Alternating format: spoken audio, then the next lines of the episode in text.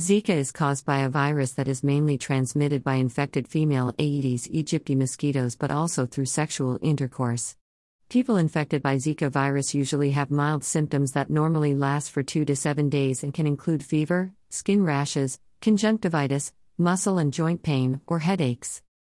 Zika also causes devastating congenital neurodefective disorders, most notably microcephaly, where a child's head is much smaller than expected, in children born to infected mothers, as well as neurological problems in those infected, like Guillain Barre syndrome.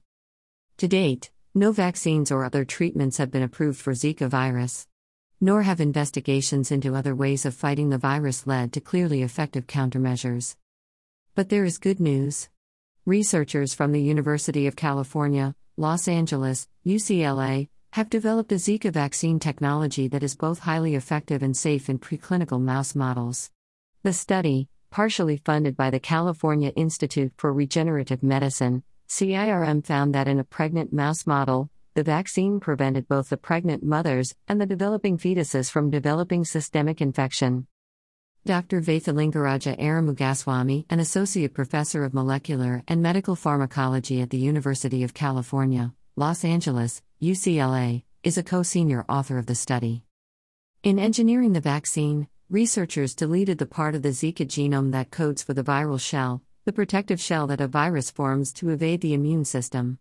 This modification both stimulates an immunogenic reaction and prevents the virus from replicating and spreading from cell to cell, said Vaithilingaraja Arumugaswami, DVM, PhD, Associate Professor of Molecular and Medical Pharmacology at UCLA.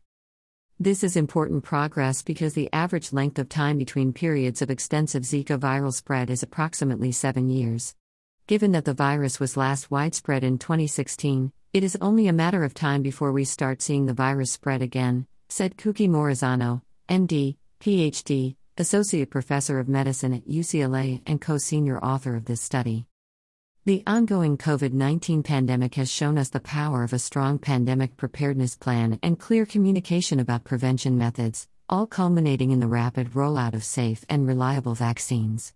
Our research is a crucial first step in developing an effective vaccination program that could curb the spread of Zika virus and prevent large scale spread from occurring, said Arumugaswami.